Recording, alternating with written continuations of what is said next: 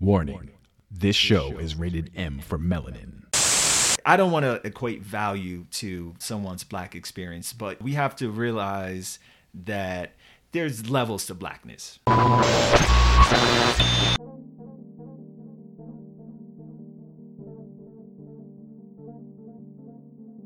Welcome to Blacklight, the podcast that keeps it light while talking blackness. We're your hosts, Sheldon, Jason, Warren, And Julian. We're here to cast blackness in a new light from a fresh, finessed perspective.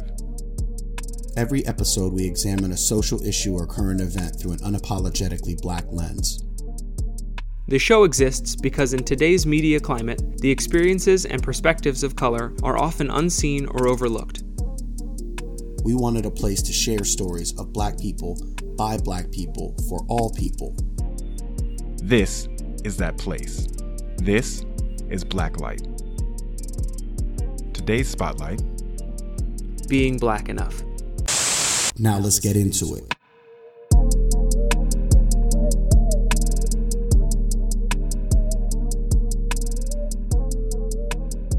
I did have a, an experience once with a, a good friend of mine, and she told me, and she meant this as a compliment, that I was the whitest black person that she knew.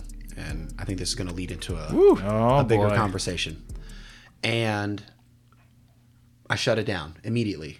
And I, I, again, I guess it is. I guess it's just in my nature, but I actually said, I think I'm pretty sure that I said, don't ever say that again. And then I actually proceeded to share with her why that wasn't okay. In that there isn't a a gauge of or an amount of whiteness that makes a black person okay. And that's what she was saying. She was saying you're one of the good ones or you're you know, you have all of these we have these similar characters and qualities. They're white. I'm like, no, we have which which are good. Right. We have these similar characteristics. That's it. Period. That's it. We have similarities Period. of things in common. Period. Yeah. They have nothing to do with being white or being black. They just have. That's why we're friends. We have things in common. Yeah. so that was. Uh, but I shut that one down, and her reaction. She was immediately apologetic, and immediately As she like, should she be. was she was horrified because she didn't realize that what she said was so hurtful, and that it was going to cause a reaction like that. She meant it as a compliment, and and that was. And I, I'm sorry, I just have to laugh. And I that- explained to her that No, you're white. You're you're great. You're like you're perfect. White like snow. Just like me. just like me. That's so crazy. No, I said you're not black. no, it wasn't that bad, but I don't see color. so that certainly happened, and uh, you know, and when I shut that down and and just said to her, you know, don't ever say that again. Uh, you know, there's it's not a whiteness thing or a blackness thing. We just have these things in common. She was horrified. She apologized. I didn't make a big deal about it outside of that. I wasn't upset. I just shut it down. And then it was, I believe, a few days later, she actually came back to me. Either she texted me or, or we were talking or something. And she just said, you know, I just want, want you to know I, I really, I'm, I'm so sorry. I didn't mean to hurt you in that way. And I, I didn't realize that what I was saying was so offensive. And I really appreciated that, that she took the time to just reflect on that. And, and it really, it, it was coming from a place of ignorance and it truly was also coming from a place of she was trying to create a, a connection or a share like a shared experience but what she didn't realize was that by saying that i was the whitest black person that she knew that she was actually devaluing me mm, and mm-hmm, mm-hmm. saying you know these other like who you are yeah you know let's just say the, like the what i like about you is the things that i identify with as being white Which are better. which are better. And so that had to that had to stop immediately. So I think that just kind of talking about that, we should jump into this idea of black enough mm. and what that actually means, and if if at all, if any of us have either felt or experienced that or heard that in some way. yeah. And So- I think that we should go in order from lightest to darkest. Warren. All right. So on the subject of black enough, we were talking about what that means, if we've experienced that, and someone made us feel that way, or we've even internalized that. Am I black enough? What does that mean? And I said that I think that we should start with the the hard question in this situation, which is what does it mean to us to be black? And I got a perfect example or definition of what I think. Actually, it's not what I think, it's what Instagram thinks, because that's where I'm stealing it from. Okay. But it says, okay, all right. It says being African being African American is determined by your lineage. Being black is determined by your willingness to serve and defend black people. I was not expecting that. I was not expecting that either. What does Jason Wait, think? do you have to be African American to be black then? No, no. I think black is okay. First of all, there's a whole universe of black, right? There's Saturn black, there's Venus black. There's a whole lot. So there's light skin black. There's you know bougie black. There's you know Southern poor black. There's a whole universe of black out there. I didn't always used to think that, hmm. but you know I definitely you know there's just African black. There's there's a beautiful universe of just black people and what is what I consider black. What I do not I think where that where that comment is kind of getting at is the people who are not black enough. And by not black enough, I think people who are not on the side of advancing black people, the Clarence Thomases of the world. Some would say the Kanye Wests of the world. So in- who are There- actively there's a lot to unpack here. there is a lot to unpack. That's why I said it. But you know, just the just the people, you know, because there's just the people that you know some would consider, for lack of a better term, Oreos. Somebody who is black on the outside, white on the inside, for real. Like they don't. They actively seek to disenfranchise their own people. Like an Uncle Ruckus type. Uncle Ruckus. There you go. There you go. Uncle Tom. yeah, yeah. The Uncle Ruckus type. Black, but not black enough. Hmm. So Man. yeah. There's, there's But def- it's also very hard. It's it's you know you got to be very careful when you are saying someone is not black enough. You have to be really careful because well, you know we're not on here to ha- be very careful. We're going to dive right in. so let's let's Do let's, it. let's Taking the hard this- hat off. let's break this down a Yes. little bit more here. So let's talk about uh, what it means to be African American because I think that that is so we've got a lot going into just that, right?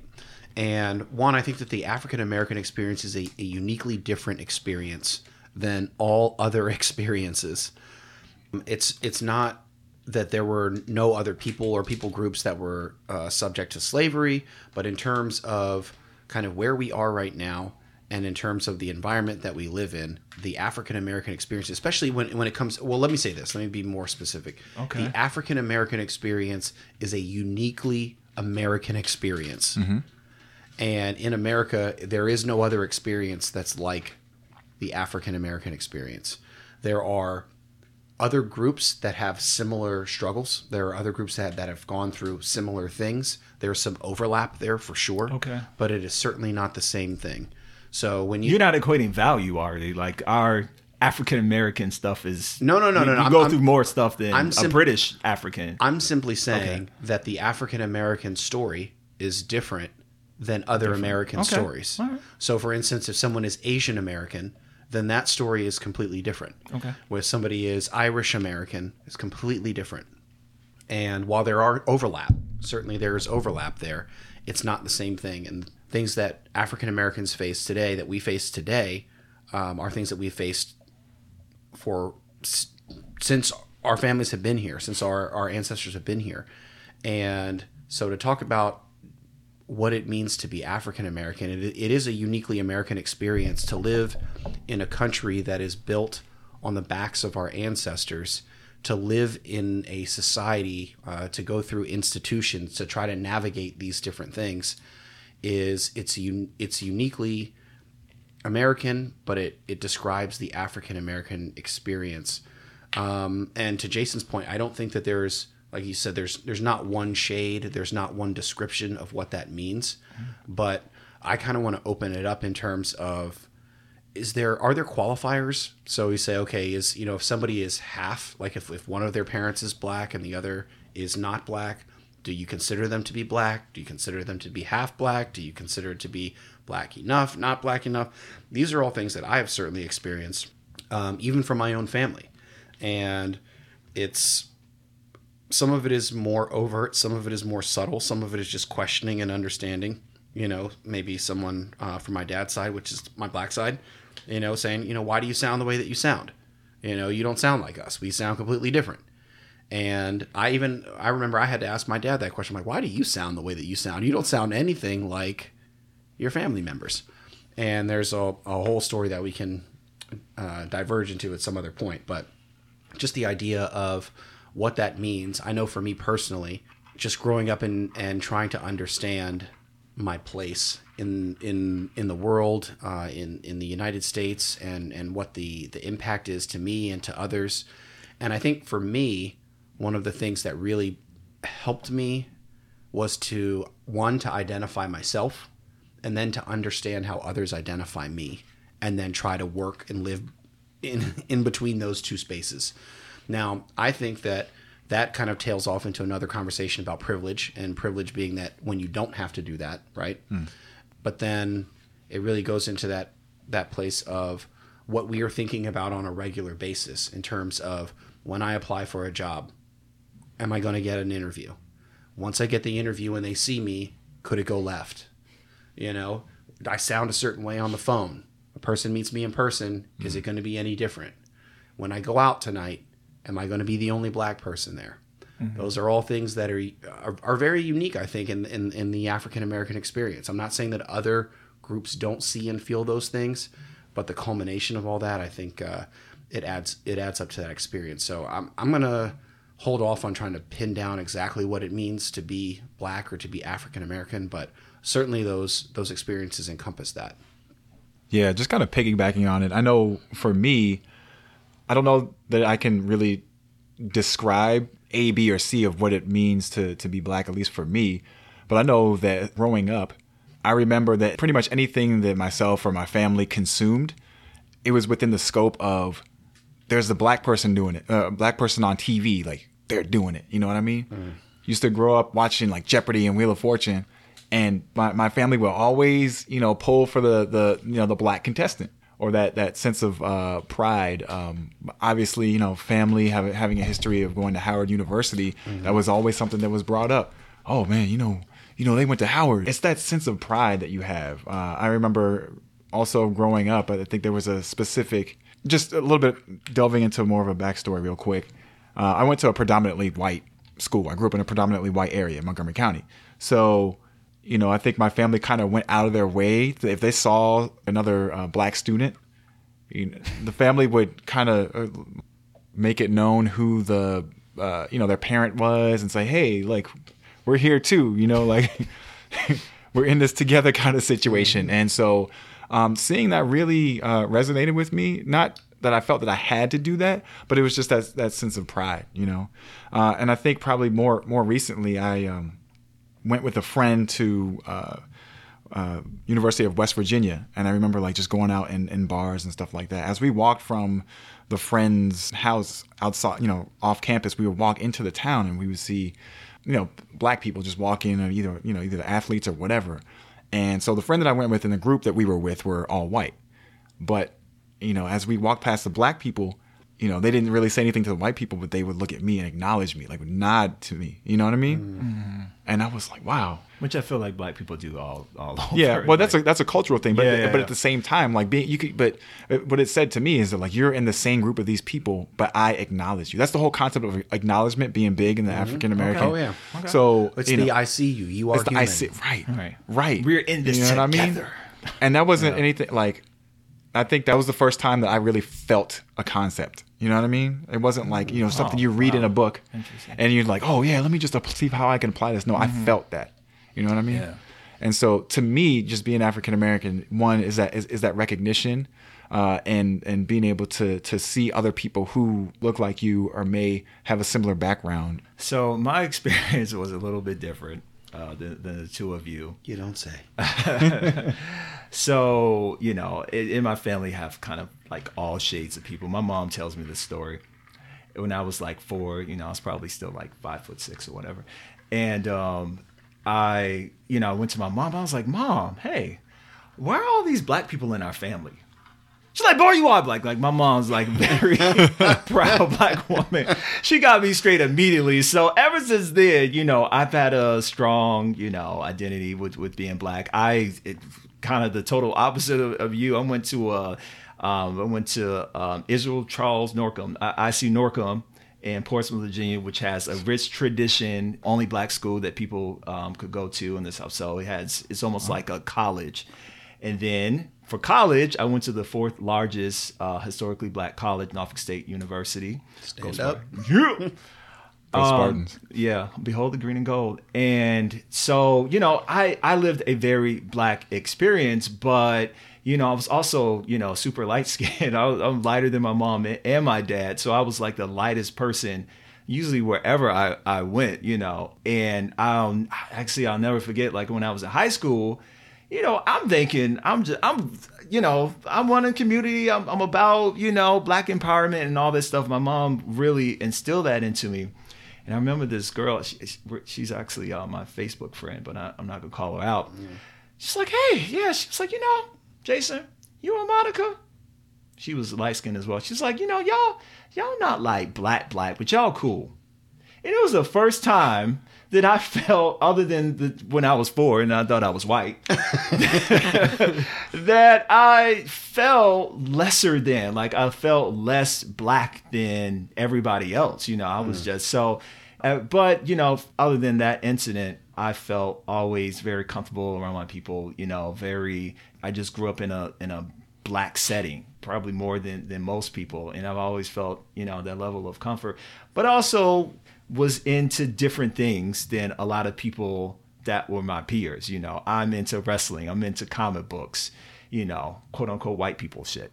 That people, which is not white people shit, by the way, it's every people's thing. But you know, I mean, and I wasn't, I wasn't into sports at all, which almost made me like You a- still aren't. I still are, which made me like a freak. You know, it's just like you don't, you don't, you know. Then I would always get the comments, you don't play basketball, which I hate it. I, I just, it's one of the reasons I don't watch.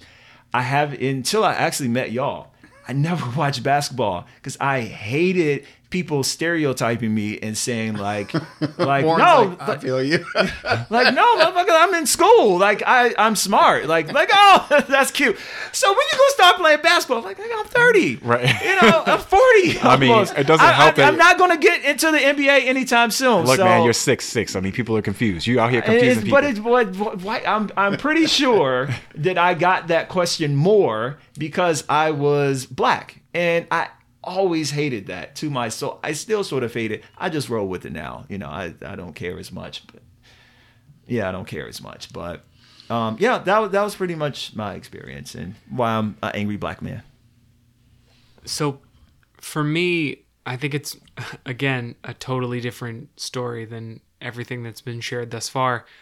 Being as light as I am, but growing up in a very white area, I was always looked to to be the black person, but they always had an out whenever anything that I did didn't directly make sense when it came to what their thought of what a black person mm-hmm. does or thinks or says was like. Because they could just go well Warren you're black. Well well you're not really black. And then fill in whatever didn't make sense to them based on their image of who black people were. And I got that starting as soon as people were old enough to stop watching Sesame Street because Sesame Street does a good job of just treating black people like people um, huh, what a concept. Imagine that. you know but as soon as people started watching shows and, and seeing how the fresh prince of bel air is very different than a show like step by step and and the way that people interact is different on those shows Both great And, shows, by the way. I, I love stuff like that. uh, tgif There you go. There you go. But as soon as that started happening i started getting the like well well yeah you're black so such and such. Well you're not really black so such and such. Uh, and that that started maybe fourth grade third grade somewhere in there. And i got that all the way until now. Um that's pretty much everybody's get out of jail free card when they don't understand why I like the music I like, or I like the shows that I like, or I don't play basketball. I'm 5'11. I don't have an excuse like I'm 6'6 uh, 6'5". for for why people come to me and say like, "Hey, do you play basketball?" I'm like, "No." No, I I'm a regular height. I'm a I'm a very normal height. There's nothing about me that that says you play basketball probably un- unless you're looking at my color. And then if they if I say no to that, they say, "Do you play football?" And I'm like, I don't understand how we went from basketball to football unless you're just looking at the amount of the like percentage of people that are black and brown that play in the NBA and the uh-huh. NFL. And going back to the the topics and the concepts around like black and African American, I actually really struggle with the term African American because to me it, it's a very othering kind of verbiage to say that your race is your nationality. Africa is, is a continent. Uh, America is a continent. That has nothing to do with my racial background necessarily. I Explain have that. I have friends that are African American, literally, and they are white as hell because they're from South Africa Right. that that's a, a national description or a or a like a where I came from description. That's mm-hmm. not a description of my coloration. Black to me is a racial description. African American mm-hmm. to me is a, a description of of national origin. We call Asian Americans Asian American and we call black people African American to me just to other them from being white people who are just Americans. We don't call white people white Americans. We call everybody else some you ask descriptor. any white person what they are, they will tell you. Oh, they will gladly usually. tell you every every Italian, fraction Jewish, I'm part German, Russian, half, like- yeah, down to the Yeah, but- percentage. yeah, yeah. But we have Yeah, to, but we- we, I mean, have we- to ask yeah. about that, right? It's not a descriptor that we Patrick's label Day. them with immediately. And they usually don't say I'm Irish American. They usually say like, "Well, yeah, my dad's Irish and my mom's uh, such and such and such and such." Yeah, I mean, they may say that. Oh, I'm, I'm just American. And if they do say Irish American, it's usually because their parents came here from Ireland. Like like we're talking one or two generations. I know Julian and myself the family tree goes back to what 1849 Yeah. and we're still in this country and that's where we lose it inside of slavery like we are as american as you could possibly be on the black side i don't understand how we need to label ourselves anything other than american when it comes to national origin i think if we're talking about our experiential like the way that we walk through the world that to me is where i label myself black because when mm. people look at me, they treat me as a black person until they need to get out of jail free card, which is when they say, well, you're not really black. So I consider myself black. I don't consider myself half black because black to me is the way that you walk through the world. Yes, I'm mm. mixed. I'm definitely mixed. And I also walk through the world as a mixed person, mm-hmm. but I am, to me, a black person. And that's really hard to to tell people without talking about it for like 30 minutes. Yeah, I mean that's a complex thing to break down, especially if somebody hasn't experienced that or they're thinking, well, which do you? Typically, that's the next question. Well, which do you identify with more? Right. And then so and then that's the the determining factor. This is how I will now. which box would you check? Like which one box would you check? If Which you one? had to pick only black one- or mixed? Uh, which one comes with the benefits? well, you know which one that one is. Okay, that box is. It depends on pre-checked. it depends on what you're filling out. Are you filling out an application uh, for a job? Are you filling out an Things application that for are a important grant? financially. Or are you filling out an Yeah. application for FAFSA? Like, what are you filling out? Yeah, boy, that'll that'll spark that that experience that we had when we when we dove into uh, affirmative action. We'll have to come back to that at another time, but definitely worth diving into. So, I mean, it sounds like we shared that experience or, or the initial experience of, of what it means in terms of and defining, you know, African American, black, and what that means, and then some experiences of when we felt or been made to feel either not black enough. And then there's another spectrum of when we use the term like too black. Hmm. What does that mean? And um, well, that's personally a term I've never used. like, ooh, too but black, too but black, I get black. the I, I well oh well when one of those Yeah. when keeping it real goes wrong. See?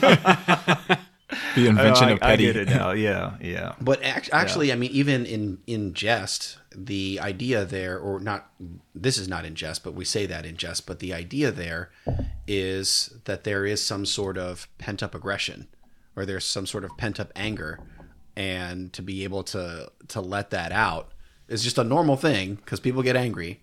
But then when a, a black person does it, then it, okay, well, you're being a little too black. It's a little too black. Hold on, I'm gonna need, I'm gonna need you to pump the brakes on the blackness real quick.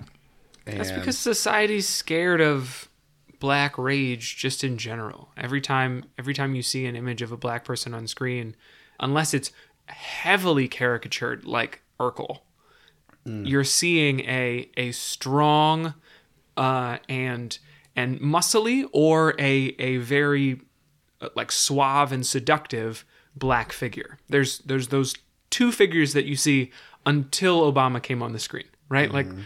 it's either this person has a lot of muscles and a lot of friends and or guns and or mm-hmm. you know drug money or this person is is the kind of person that walks into the room and all of the white women just start swooning and their their hands get clammy and they they have to figure out who this person is right like those were the two images that we saw and so as soon as a black person gets angry in a situation your mind goes mm, that's the wire there goes Omar. There's There goes Omar. or if Omar a black, if a black man and a and a white woman stand in the corner just talking one on one by themselves, it's immediately like, oh, I I think I saw that movie. He's seducing her right now, and she is uh, being need saving? manipulated by by the the just the pheromones that are like exuding from this man. his colored charm. So, uh, uh, Warren, you mentioned something a little bit earlier. Uh, well, I just just in reference to you know Fresh Prince, and it really kind of brought me back to a time growing up in in once again a predominantly white area. You know that show, in particular, at the age that I was at when it was really going on and, and uh, you know regular run, really reinforced me being proud to be black. Did you guys have that either moment or a show or something that like you know you can really really hold your head high in certain circumstances? Yeah. What, what- Family what was that for you? Family Matters. Okay. Yeah. Fresh Prince, Mm-hmm. the Cosby Show. Yeah. Honestly, Yeah. Absolutely. I learned a lot from the Cosby Show. Yeah. Oh, a about different how world. Families are supposed to be. Mm-hmm. About how everything is funny uh, Mm-hmm. if you look at it in the right way. Yeah. Like they were just living life. Yeah. It wasn't. It wasn't as crazy caricatured as as everything that Will Smith does Mm-hmm. Yeah. as the Fresh Prince. Like he walks into a room and no one walks into a room that way. Right. Right. Right. I mean, I, I felt like I was living a black sitcom. So it was like nothing that I saw on TV that I didn't, you know, whether good, bad, or indifferent, that I didn't Yeah. just see in my community. I had, you know, great examples of black men and black women and, you know, had the opposite end of the spectrum. So, you know, yeah, this was nothing, nothing ever that I just was like, oh, this is my example. This is how I, you know, should act or, or be. I, I would see characteristics that I liked in a certain character that gravitated towards, but you know, I had plenty of examples in my in my own life because I was just kind of Yeah. was living the black experience. Absolutely. Yeah. Absolutely. I um I was never it was never pointed like, oh, you have to watch these shows, but I just noticed that I naturally gravitated toward the uh once again like the like in living color. You know, I didn't watch Beverly Hills 90210, but I watched In Living Color. I watched both. I watched Living Single. You know what I mean? I watched uh was it New York Undercover, you know, all those shows. Don't tell me Jason, oh don't tell Oh me. no, I watched all those. Yeah, yeah. No, I was just thinking about something else. yeah. But it's just all that, you know, I was like thinking of Regina. yeah, yeah. but it was those it's those Martin, you know, all those shows and the, Kim Fields. yeah. You look Oh, so yeah, confused. yeah, He's Yeah. young, y'all. You were probably like eight watching that shit. How Hey, old were you? Warren, Warren's hit. Look, I mean, I'll he was you young. I- I look, know he's mentioned, him. I mentioned a just different. I mentioned a different world, and so back when a different world the was going greatest show of all but I didn't. time. So I didn't, I didn't watch it back then because yeah, that was like 89, 90. I was like, I was like, you oh, know, Oh, like Five. yeah, I was yeah. But I watched it. I watched it a couple Jason years was ago. 20. I watched it a couple years ago. I was in college. I was living it. yeah, you were living. I knew Whitney. 20 in the 90s. Whitley Gilbert. I was Dwayne. But I tell you what, man, I watched I watched season. There's only five seasons. I watched seasons one through five a couple years ago. I don't know if it's still on Netflix, but and man, it is. It was it's the greatest it's show. A, it's a tremendous had- show. Not only did It's it a have Jada tremendous- Pinkett Smith, had Tupac in an episode, and Boyz II Men sung the last two years of the show. Yeah, I mean, it was great. It was the greatest. But that black was sitcom it was all a, time. you know, and you know I, I question as to whether we'll see a show like that uh, Yeah. anymore. well, kind of I getting know back if we're to gonna your, see yeah. shows like that. In Well, the general. format's completely right in general because there's there's no and they were also anymore. first, so you know it'll hit a little different if you know you have that same kind of show, which they actually. I can't think of the name of the show, but you know, where you try to have that black college experience. I mean, that was the first. That was the first Yeah. time you saw all these. You saw a black nerd really for the uh, that wasn't like a caricature like Steve Urkel and, Mm-hmm, and Dwayne. You had Whitley, this Southern debutante, you know, she, Hampton girl. And you just had all these awesome different universes of black Yeah. Mm-hmm. people that you just didn't see, and they ev- evolved as as characters. And oh man, you know that out of all the shows that you kind of mentioned, that was the one that just one made me want to go to college and Yeah, have those experiences. And have I mean, college wasn't quite like that, you know, but you know, So, it was look, more partying. Hey, but for the people who watched that and didn't go to college, that was college for them. Yeah, you know what I mean? yeah. But I think it inspired generations of young African Americans to go to college. So yeah, great show. I think we have a bunch of shows that are like that, but they're just not targeted to us specifically right now because of where we are in life. Like Blackish or Grownish. Mixed uh, dish. Grownish, that's where I was going with the Yeah. because they kind of talk about the the college experience, but it's a lot different. Right. than- Well, college is a lot different now. true. Um, yeah, Um, you also have shows like Dear White People, Right, exactly. Yep. great show. which are mm-hmm. perfect examples of what you were which is kind about, of in a different world vein, but it takes it, you know, and it also talks take. about it also talks about the different worlds of blackness Yeah. in terms of how they all walk through the world yeah, each episode which is really really neat yeah. Mm-hmm. And you know, kind of getting on that topic of the universe of black people, you know, I will just I just want to say that there I don't want to equate value to someone's black experience, but we have to realize that there's levels to blackness, right? There's poor black that grew up in the South, that grew up with racist ass white people all the time. There's another, you know, maybe DMV black that grew up around more white people and Asian people, is a more diverse, wokish culture. And it's just it's just very different. And not that anyone is any experience is more black.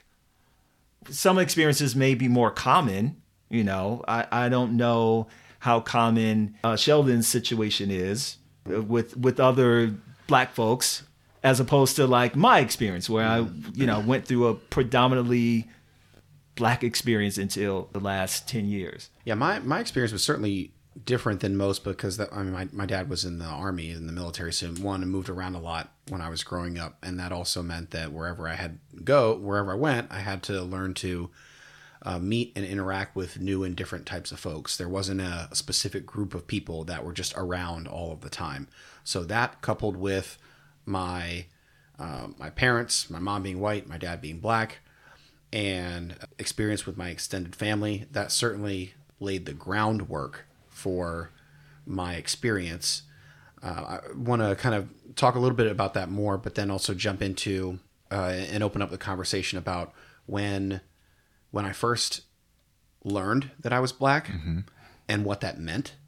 And for me, that was I still remember this when I was uh, when I was young, maybe six or seven. My dad, he and uh, one of his friends, they owned a small jewelry store, and yeah, and there was so a lot of times like after school, like I was there, like I was just there, not doing anything, doing homework, just kind of hanging out, whatever, whatever. And I remember one time I was in the in the back room, just hanging out, reading or doing some schoolwork, and I remember my dad. I found this book, and it was on the civil rights movement, and it was like it was filled with pictures, and so I think I was just starting to read like on my own, and I- my dad saw me looking at the book, and then we he started telling me about it, and then this is when he basically this was like when we had the talk, and Okay. he sat down and basically explained, hey, like, hey, you're black. And I was like, I remember we went through this book and I'm looking at the different pictures and the different captions and the, you know the, the fire hoses and the dogs and people marching and these things and my six or seven year old brain it just could not wrap mm-hmm. couldn't wrap around this. Like what is going on? Like everything that i could know is is not the same. And i just remember the question that i asked was but but why do they hate us daddy? Why do they hate us? And that was what i took away from that experience is that now all of a sudden i have to go through the world knowing that this group of people hates me. Mm. And that was like that was my first foray into that. But then again living um, growing up in in the in a military family and moving around a lot there was just so much diversity that there wasn't a lot of opportunity for that to specifically set in because I had so many different types of friends and uh, visited so many different places. It wasn't actually until I got to probably high school when I actually started to experience some pushback on that and see some things. Um, maybe, especially uh, entering into the dating world, trying to figure out who I like and whatnot, and then finding out certain people's parents wouldn't be okay with us dating and things like that. And then that was around the time when I realized, okay, I actually have to address this. Like, this isn't something that I can sweep under the rug. I can't just, you know, this affects me. I thought, I thought, you know, maybe if I ignored it or maybe pretended that what it didn't exist, then it would sort of go away. But it was at that time that I realized, okay, I need to face this head on and start ha- trying to better understand who I am and where what my place is in the world, but then also understanding how other people see me. And so that led to a lot of very difficult thoughts, conversations with myself, with others, um, and ultimately coming to a place where just really identifying, and this is something that I still work through. Like I self-identify as being mixed, but I understand that the world sees me as a black man, mm. right? I also identify as being a black man. So it's it's interesting, and it's not. Sometimes I, I feel like I I play all sides, if there are sides to be played, in that I can be whatever someone needs me to be at a given time and for better or for worse like if they if they need and this isn't a okay i'm going to turn on the black or oh, i'm going to turn on the white. It literally is what characteristics do you need? And typically i am looking for those things and what other people are doing and then try to mirror that back to them. So for me it's never an idea of okay this person is to this or to that. It's just whatever you're giving me i'm going to give back to you. So that's kind of kind of my experience with that and and and really finding out or or being told hey this is this is how people will see you and treat you in the world prepare for this and i mean i know we can talk about probably each one of us had a similar either conversation whether it was specifically about um, the way th- things are in this country or if it was uh, we need to talk about the police which i know that we will talk about in another, Yes. another episode yes. and how to protect your black body, black preservation, and how to make sure that you make it home. And boy, I mean, that's a, a whole conversation unto itself. But I'll open with that in terms of my experience, and and if we want to continue to share or, or talk about you know what those things meant or have questions about that, let's do that too. Absolutely. Yeah, I, I do want to jump in and, and um, that's that was really profound and I think this is probably something that I'm gonna listen to again and probably be more moved to. you know what I mean? Uh, that's that's a really profound like why why do they hate us? That's like to sit back and I like I get goosebumps when I hear that, man. For me, when I I guess you could say when I learned that I was black, it was more in a in a um, a scolding way, right? In the sense that in school growing up, you know, I was a follower. I, I wanted to just be with the cool kids. The cool kids always had the you know funniest jokes, and they always you know wore stuff that I wanted to wear, and this and that. So I rode the bus to school, right? You might some of you guys might know where this is going, but I rode the bus to school, and where did the cool kids sit? sit in the back of the bus, right? And uh, I just remember, it. so you know, in the school year uh, went along. I'm I'm trying to establish myself, you know, trying to find where I belong. You know, not necessarily in the consciousness of like where I belong as a black person because I didn't really quite know uh, what that was all about yet. But uh, you know, my, my my grandfather. I mean, you know, Warren and I are cousins. We share a grandfather, and and uh, so my grandfather was really the, uh, I guess, the patriarch of of the family that I grew up in, and just having a conversation one day from school, and my grandfather was like, "Oh, so uh, you, where do you ride in the bus?" You know, "Oh yeah, you know the cool kids, you know they, they ride in the back of the bus," and and so he he stopped. He's like, "Look, Cold. I yeah right. I don't want you ever to ride in the back of the bus. Ever. You don't ever ride in the back of the bus. And I'm just like, you know, I was like, whoa, man, like, yo, you back up off me, grandpa. What are you talking about? You know? I don't know if I asked him why, but you know, he gave me he gave me an answer anyway, and he was just like, because there was a time where that was the only place that people that look like you and me could ride. Take advantage. Take advantage of of uh Like, You been know. a two step all over the front. yeah, yeah, yeah. He, you know, he didn't tell me to switch it up, but he just pretty much said like, I don't want to hear that you ride in the back of the bus. That meant something You know, very deep. yeah, it is too. And and um, and so I mean, it, yeah, obviously I didn't think of it, and I continued to ride in the back of the bus, but you know, But, uh, progress. yeah. But also uh, another thing too, uh, another thing too. I remember I was probably in about fourth or fifth grade. I thought that story was really going to end with, and I never rode in the back of the bus ever again. I made sure from that day forward. Well, joke's on you. I got a car now. So no, I'm just kidding. That's when people who ride the bus, man. I love y'all, man. I've, I've ridden the bus. Smalls did not die for this. Sad. A small story I want to follow up with too is I, I was in uh, fourth or fifth grade, and uh, you know, growing up, I was a big Washington Redskins fan. One of my favorite players, Art Monk, number eighty-one for the Washington Redskins. And uh, Christmas time was coming up. I was like, "Oh man, you know," I asked my mom, "Mom, can you get me this uh, this jersey, this Art Monk burgundy '81 jersey, man?" I was like, "Man," we, we went to Macy's and we saw, it. I was like, "Man, please, I really want this." Oh, man, whatever. So my mom or Santa, one of the two, I don't know, they may be teamed up or whatever. They they blessed me on Christmas with that 81 jersey. I was like, man, man, I can't I can't wait to wear this. You know, as I opened it up on Christmas Day, and of course, my grandfather, stern as he is, is like, you you know, you're not gonna wear that at school, right? I was like, stop playing. you know, yeah. and uh, he's like, yeah, you're not wearing that at school. I was like, but all the kids are wearing it at school, like wearing their jerseys at school. You know, he's like, you know, I don't want you to go to school. I don't want them to see you as an athlete. I don't want them to see that that's all that you can offer them. You know what I mean? You know, you you wearing a jersey, a football jersey. You you you can be more than a football player. Now, keep in mind, this is like Howard Howard University educated, proud, you know, engineer, and uh, you know, and it's only until recently that I really really thought about that too. As one of the few black people in the school, I I wasn't really aware about how I was viewed by other people, and so I understand where he come from. I might not necessarily agree agree, but uh, I see where I saw where he was coming from, and that that's just something that really stuck with me, man. So that is one thing I didn't do. I didn't wear that jersey at school, and I was I'm still still bitter about it. Rode in the back of the bus, but not with that jersey. yeah, right, right. yeah.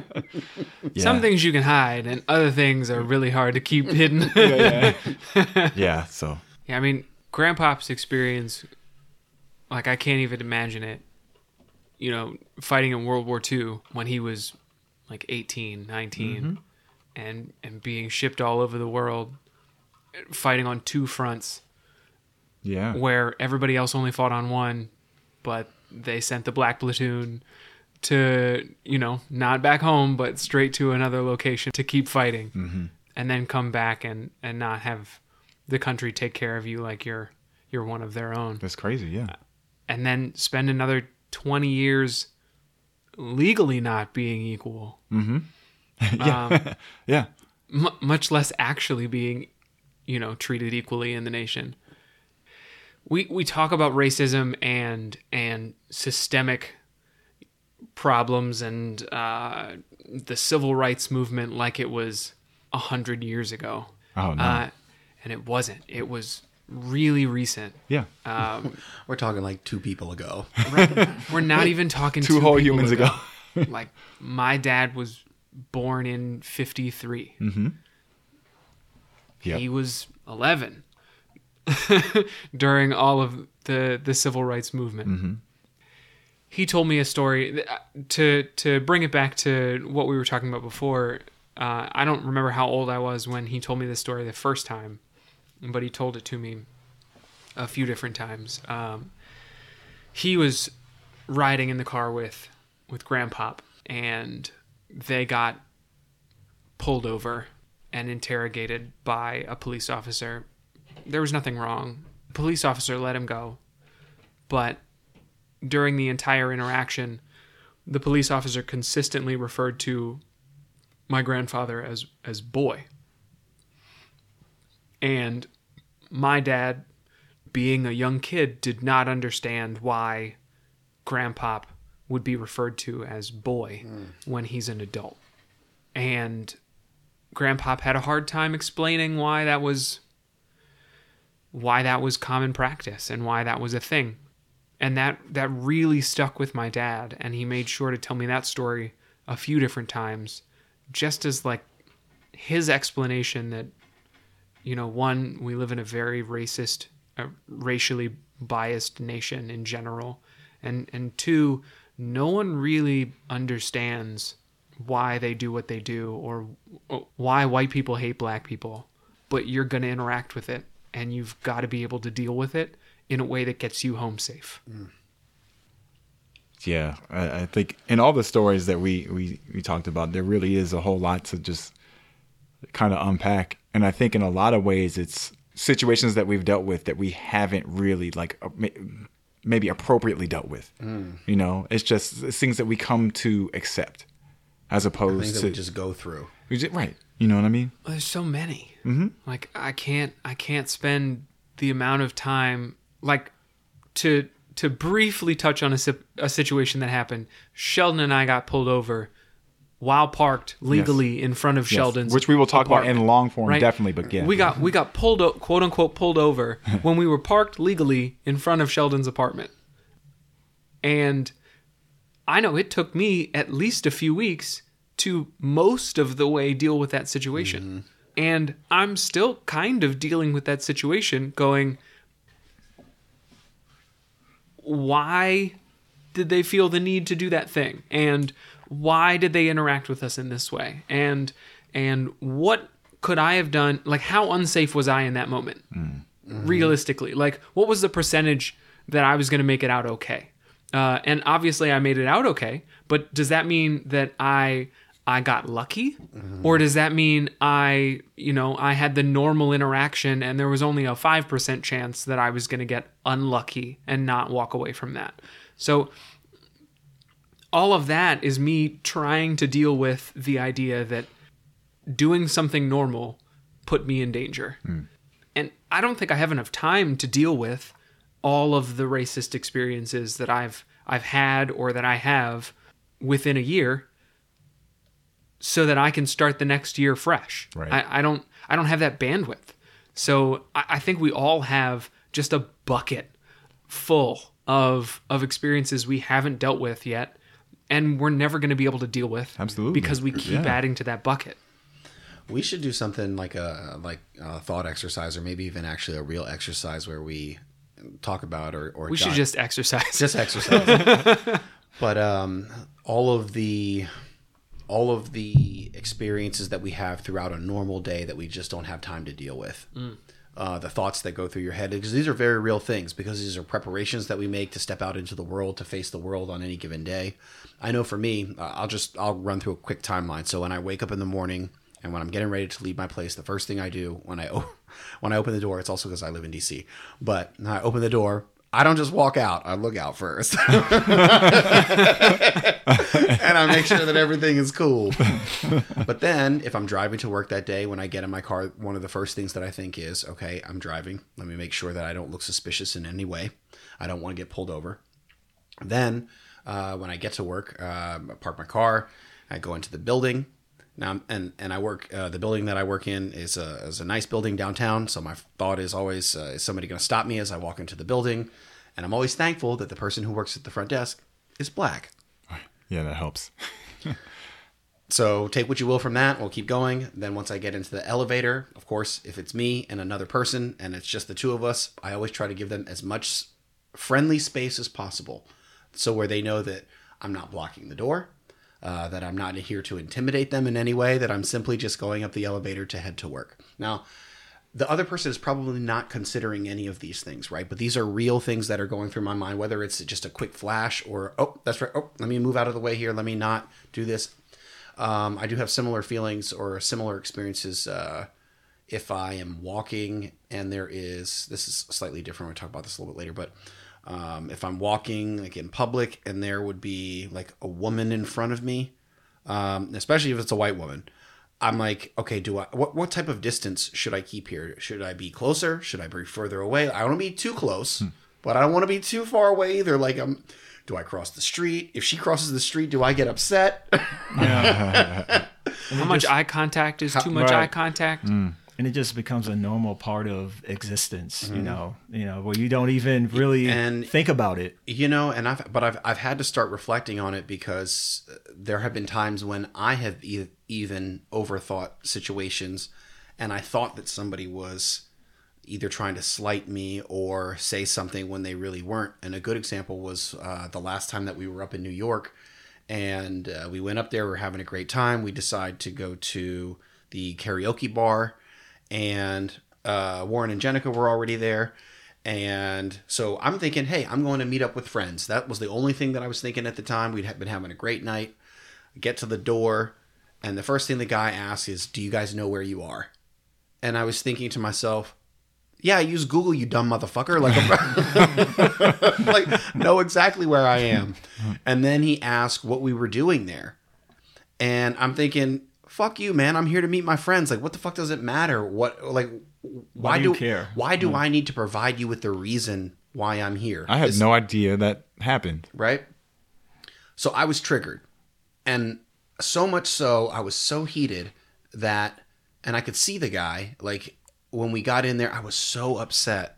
Afterwards, I actually, I, I can't help myself. I went up to him and I said, I even, I put, and I shouldn't have done this, but I put my hand like on his shoulder, like just kind of like to bring him into the conversation. But I was very firm and I just said, Hey man, that shit that you did at the door, don't ever do that to anyone ever again. And he goes, hey man I, i'm so what and i was like see just you know you know exactly what i'm talking about and then he goes it's my job to make sure that people know where they're going when they come to the door like if, if they have a private room or if they're going to the bar and i was like hmm fuck The Homer Simpson into like, the this- bushes. this has just enough validity to it where I may have been the asshole scenario. but it speaks to a larger point, which is that these are the things that I am thinking about on a regular basis. Yeah. Someone a- someone asking me these normal questions like, "What are you doing here?" or "Do you know where you're going?" And I'm thinking, why would you ask me if I know where I'm going? And the, and and a totally valid response could be, "I'm trying to be helpful." but a totally another response could be i don't think that you should be here or you don't look like you belong mm. here mm-hmm. and that's certainly what mm-hmm. i internalized in that situation Wow, and i don't know i don't know what the intention was i know how i interpreted it and when i thought back on it i thought mm, damn did i overreact in that situation and i honestly Or he could don't just know. be lying too. I Yeah. mean, you never know. No. I was just doing my job, man. I I think it's it's incumbent upon us, which sucks, to react well in these situations, um, even when the impact of somebody else's statement is just like egregious offense. But that's that's like the part of being black because the other person can throw up their hands and say, How was I supposed to know that would affect you in any way by me asking, like, Hey, do you know where the fuck you are? Or mm-hmm. like, are you're not supposed to be here. Like, are you sure you're you're coming inside? right uh, Those are those are statements that may be asked differently to other people. Mm-hmm. And the idea that a person of color might when you use that statement on them feel a certain way like is a is a real thing and and people that are doormen should start to realize that that's something that they should use to affect their language when they're talking to people of mm-hmm. color.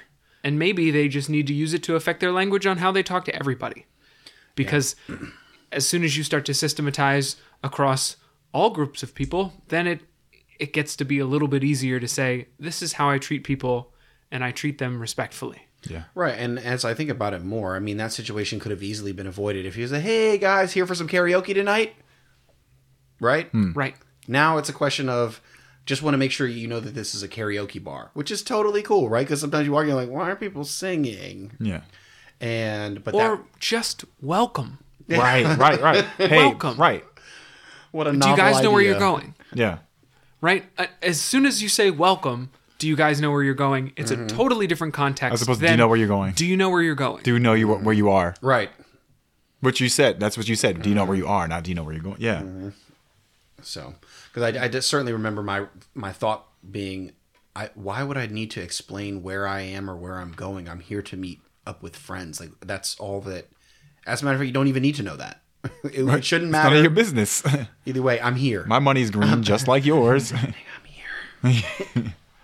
Yeah, usually in these situations, well, that's that's a totally different conversation.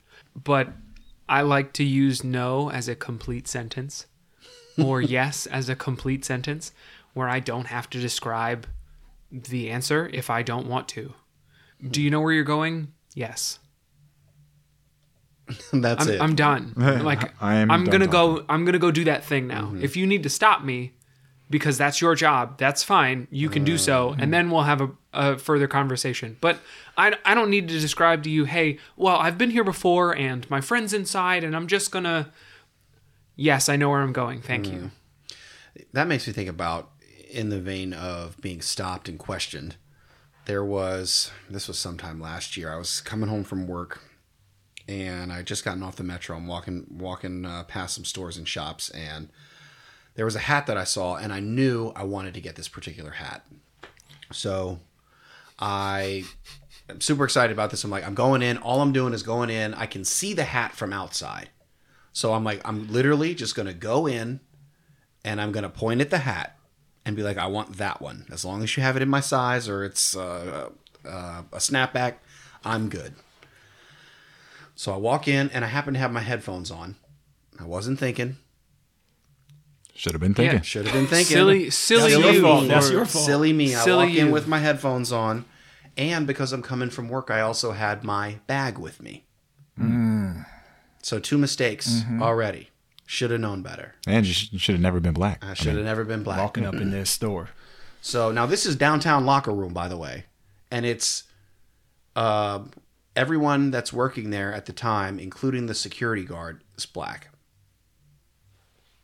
So I walk in.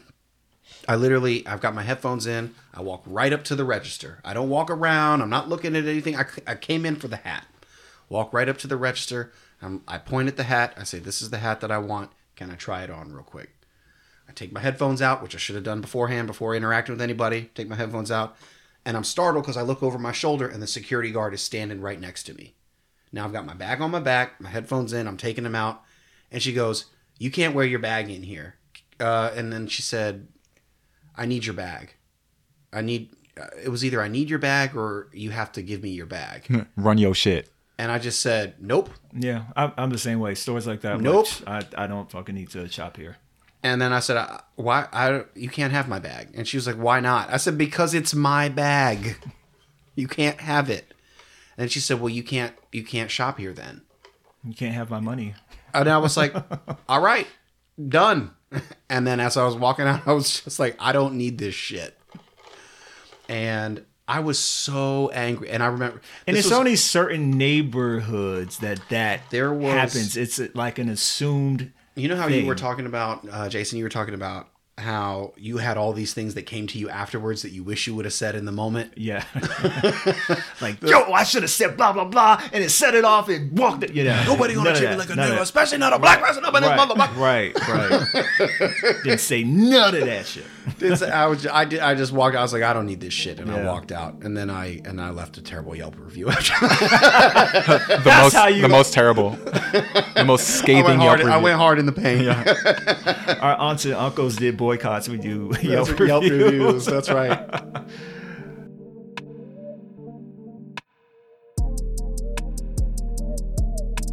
Thanks for listening to Blacklight. You can find us on Instagram and Twitter at Blacklight Pod. That's Black L I T E Pod. If you have a topic, idea, or feedback you'd like to share with us, you can hit us up at blacklightpodcast at gmail.com.